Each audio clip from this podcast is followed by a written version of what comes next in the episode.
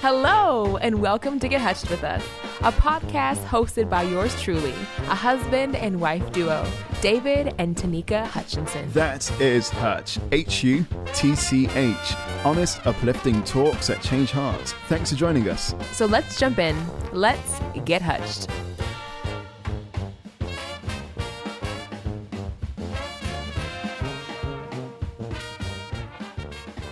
Hello, welcome to episode three of Get Hutched with Us. Yeah, thanks for joining us for our honest, uplifting talks that change hearts. Today's episode is Love the City You're In. Love the city you're in. We're excited to be here. Every episode, we have four segments. We have Tanika's testimony, our topic of the day, David's Devo, and prayer. So we're going to jump right in to Tanika's testimony. Tanika's testimony. Moaning, moaning, Tanika's moaning, moaning, moaning, moaning, moaning, moaning, testimony. moaning, Testimony. Ah. Come on.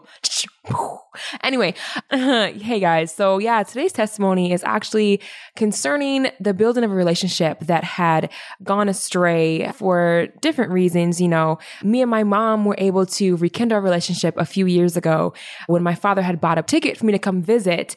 And it's crazy how when you get older and how important things in the past that you didn't really think about or consider because I don't know, because you have other things in your mind. But as you get older, relationships with family members and friends and stuff, they just mean a lot.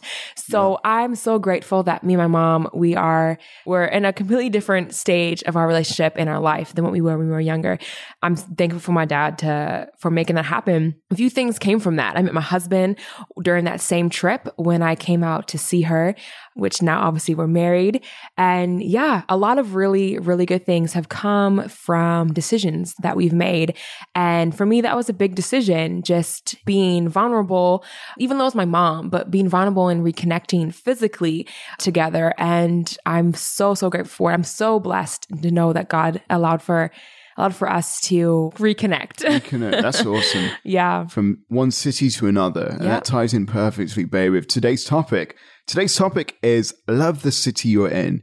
We've all heard of the phrase love the skin you're in, loving yourself. We've all heard of the phrase you can't choose family. You can choose your friends, but you can't choose your family. We have a question. Can you choose your city? Can you choose a place that you call home? Let's start off here. Tanika, what city were you born in?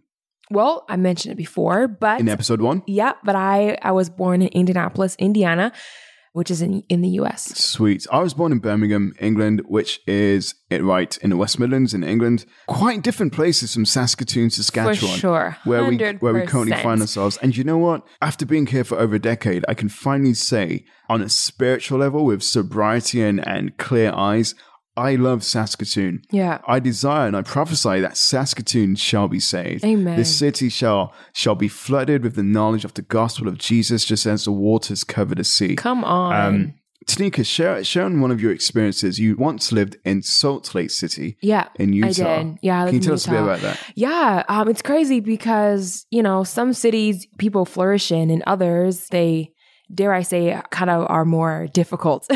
and Utah was a difficult one for me. If I think back on it, I really should not have been there. I was there for two years. I was there helping a family member with their career, and for me, it just was tearing. What's the word? It was hard. it, wa- it was hard. Lots of tears, you know, a part of just, I don't want to say brokenness, but just a feeling of not knowing who I was or where I was supposed to be. Wow. Even though I was a Christian, my life was fully given to God. You know, there wasn't any doing stupid things or anything like that, but there were just a lot of, God, what am I supposed to do? And Mm-hmm. uh, I was living with different friends from church in their basement. And, you know, it just was, I was kind of like a, I don't want to say charity case, but you know what I mean? Like it yeah. just, there wasn't any real security or sense of a belonging or knowing that, yeah, I can, I'm supposed to do life here. You know, like it didn't take long for me to realize that I don't know if this is the right place for me just because of how hard it was. Just even with connections, I had no friends. Dare I say I had no friends, you know. I had people that I knew, but nobody that I could really trust. Just was sharing things with. My dog was my best friend. I had to give my dog away just because where I was living, I, I wasn't able to keep pets. Well, you weren't able to have pets. And so he was like my only friend. Uh, his name was Noah. And shout out to uh, Noah. Shout out to Noah. He was a golden doodle and he still has my heart. oh my gosh, still has my heart. Yeah. So it just was like even thinking back on it, it like almost makes, makes me want to cry. But being so grateful for for God's faithfulness during that season, for just keeping me and protecting me, and for making opportunity for me to to have a place to live Yeah. and to have a job and things like that during that time. But it was it was a struggle. You know, I could go in deeper, but we don't got that much time. But Yeah. yeah. Yeah. No, I feel you in terms of a struggle in, in being in a new city. When my family first emigrated to Canada, we went to, where did we go first? What was the name of that city, babe? Hamilton, Ontario. That's the first place we moved to. After a while, we moved out to Saskatoon, Saskatchewan. I hope I have the timeline right. And you know what? When we first came here, we were staying in a hotel. We had a swimming pool and a jacuzzi. It was a good six days. It felt like vacation. But eventually, life got real and we started high school and it dawned on us that we now live here. We are here. This is home now. My mom came here. She she was uh, formerly worked in NHS and she got employed in health services over here. My dad worked in trucking and that all. It was just a good fit for my parents. So my siblings and I we came out here as well. It was tough. It was tough. It didn't feel like home. Everything that I'd built and everything, the relationships, academically, everything that we'd done previously, it kind of all just fell to naught. I knew I was running from Saskatoon when I applied to study abroad in China. And I, I didn't get the internship, thank God, but I knew that something had to be done. I knew I had to come to accept the city that I was in. Right. I thank God that through building relationships and friendships and seeing his calling and seeing the hand of God in my life and starting to make tracks and starting to make progress, I realized that there's beauty here. The Yeah. first street that my, my family and I walked down when we came here, we just randomly jumped on a bus and we came to 20th Street. We said, okay, this is the heart of the city. This is downtown. Let's check it out. Back then, 20th Street wasn't as nice as it is now. Even that in itself is a controversial statement. It was pretty rough. And that was our first impression of the city. And here we are, over 10 years later, sitting in a studio on 20th Street. It's home. It's the city that I love, and it's a city I feel called to. I'm grateful that God brought me here. So there's this beautiful poetry to, to the whole thing, like coming full circle. So there's definitely something to be said for going through a struggle in a city and seeing God's beauty through that struggle. Yeah.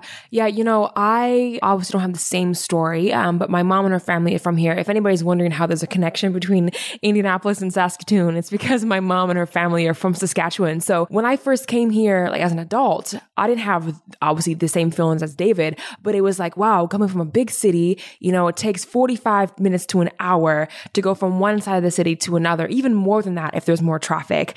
And then coming here and it takes you maybe 15 minutes to get from one side to the other. You take the same streets to go to the same places. And when I, like the first, what, few months, it was fine. But then once it got to like six months to a year, I was kind of like, okay, is there, is there any other way we can take to get to the same place instead of going down the same street? And it changed once I really understood the calling for myself and for my husband to be here and for building a community and just, for, just for God opening up my eyes to see the beauty yeah, and the purpose. purpose. Yeah, the purpose for being here in this city and never really experiencing that before. So, so for me personally, with, you know, past experience, obviously like living in Utah or Indianapolis or other countries and stuff, but never feeling as rooted and as mm-hmm. purposefully placed at, Purposed. Yes. yeah, there you go, Yeah. a- as here in Saskatoon. So there's a thing to that. Absolutely. Saskatoon is beautiful. I believe that the, the tagline for our city, Saskatoon Shines, is in itself prophetic and poetic. Yeah. The way that the city was founded was in itself prophetic in terms of reconciliation between peoples. Saskatoon has an amazing university. There's innovation that happens here. The people here in Saskatoon and people in Saskatchewan as a province are warm, hardworking, Yeah. enterprising people. The city is beautiful in Yeah. summer. The city is awesome in winter. It's freezing cold, but there are things to do. It teaches you to appreciate the help of others, to appreciate Right. community. Just the way, I remember my first winter here, I saw a, there was a blizzard and I was walking home from high school and it's like, this is crazy. Why are people living here? and I saw a little girl, probably around four or five years old, in a, a bright pink jumpsuit, just waddling through the snow, perfectly happy, making her way to wherever she was going. She was Yeah. accompanied, of course. And it hit me. These people are resilient and life continues. Right. Like, come on, pull up your pants. There's work to be done. It's not the end of the world. Embrace it, get stuck in, jump in. And I've only since then I've seen the beauty of this place. And Yeah. I- I'm grateful. I love the people here. I love Saskatoon. We're just going to see it progress and grow. Amen. That's good, babe. That brings us into David's Devo. David's Devo. Dum, bum, dum. David Stevo. Bum, dum, ba. bum, David bumped, bumped, David. David, David, David, David, Devo. Nice. David's Devo. Today I want to talk about your purpose being connected to a place. This is a concept that we see all the way through scripture. We see Jesus' purpose being set and connected to Jerusalem. Born in Bethlehem, the saying was went around, could anything good come out of Nazareth? Yes, the light of the world came from there. And there's a point in his story after he started his public ministry where he set his face like flint and headed for Jerusalem ultimately to be unfairly tried, persecuted, tortured, whipped, beaten, killed, murdered, laid in a tomb, only to raise again to life three days later, ascend to heaven and send the Holy Spirit, and he's coming again. Jesus' purpose was connected to Jerusalem. We see Abraham, the father of the faith, called out from Ur of the Chaldeans, called out by God to leave his father's tribe, to leave his kinsmen, and make his way to Canaan, a promised land, a land flowing with milk and honey, a land in which he- he'll become the patriarch of nations. We see Abraham's purpose connected to a place. We think about Jonah. Jonah's assignment was connected to Nineveh, but he fled, he ran, he avoided it with everything in him. Only at the, the arc of his story, you see at the pinnacle, he's on a boat in the middle of a storm, and the, the crewmen soon realize that he's the cause for the trials and he's the cause of the storm. After being thrown overboard and swallowed by a fish and being there for three days and three nights and acquiescing and yielding to God's will, does he finally go to Nineveh? And we see an entire city from the king all the way down to the cattle turn to 40 days of fasting and a city is saved. His purpose was connected to a place.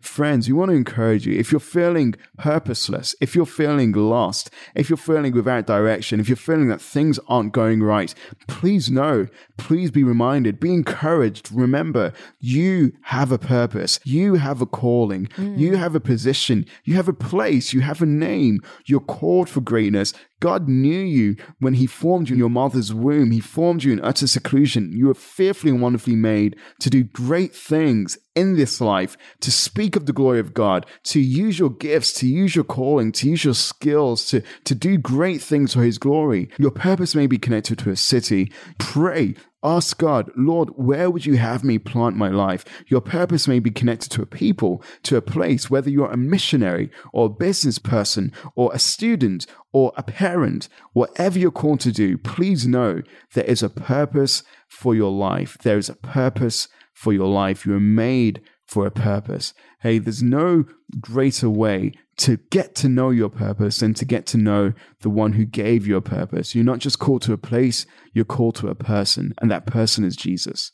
And Jesus loves you so, so much. And the purpose and plan that he has for your life is hidden in God. And for you to know the purpose and plan for your life, I encourage you to pray this prayer with me today. Father, it is written in your word that if I confess with my mouth that Jesus is Lord and believe in my heart that you raised him from the dead, I shall be saved. Therefore, Father, I confess that Jesus is my Lord. I make him Lord of my life right now. I believe in my heart that you raised Jesus from the dead. I renounce my past life of sin and close the door to any of its devices. I thank you for forgiving me of all my sin. Jesus is my Lord, and I am a new creation. Old things have passed away. Now all things become new in Jesus' name. Amen. Amen. Amen. And you know what? If you made the decision to follow the Lord and give your life completely to Him, you made the best decision of your entire life. Amen. Best decision. Amen. Welcome to the family. And Father, in the name of Jesus, we just lift up all of those who are struggling with their purpose, who may feel that they're in the wrong place, be it spiritually, be it physically in the location that they're in. Lord, we pray for direction. We pray for wisdom. We pray that you would lead them. I thank you for your word in Proverbs chapter 3, verse 5, that says, Do not lean on your own understanding. In all your ways, acknowledge you, and you will make our path straight. God, I pray that you make the path of our listeners, our friends, and our family, that you make it straight, give them direction, give them, show them their purpose and their calling. I thank you that they're made with a purpose and for a purpose in Jesus' name. Guys, we thank you so much for joining us for our honest, uplifting talk that changes hearts. We want to give a big thank you to We Edit Podcasts. We want to give a big thank you to the 220 building. Until next time, join us for episode four of Get Hutched with Us. We love you guys.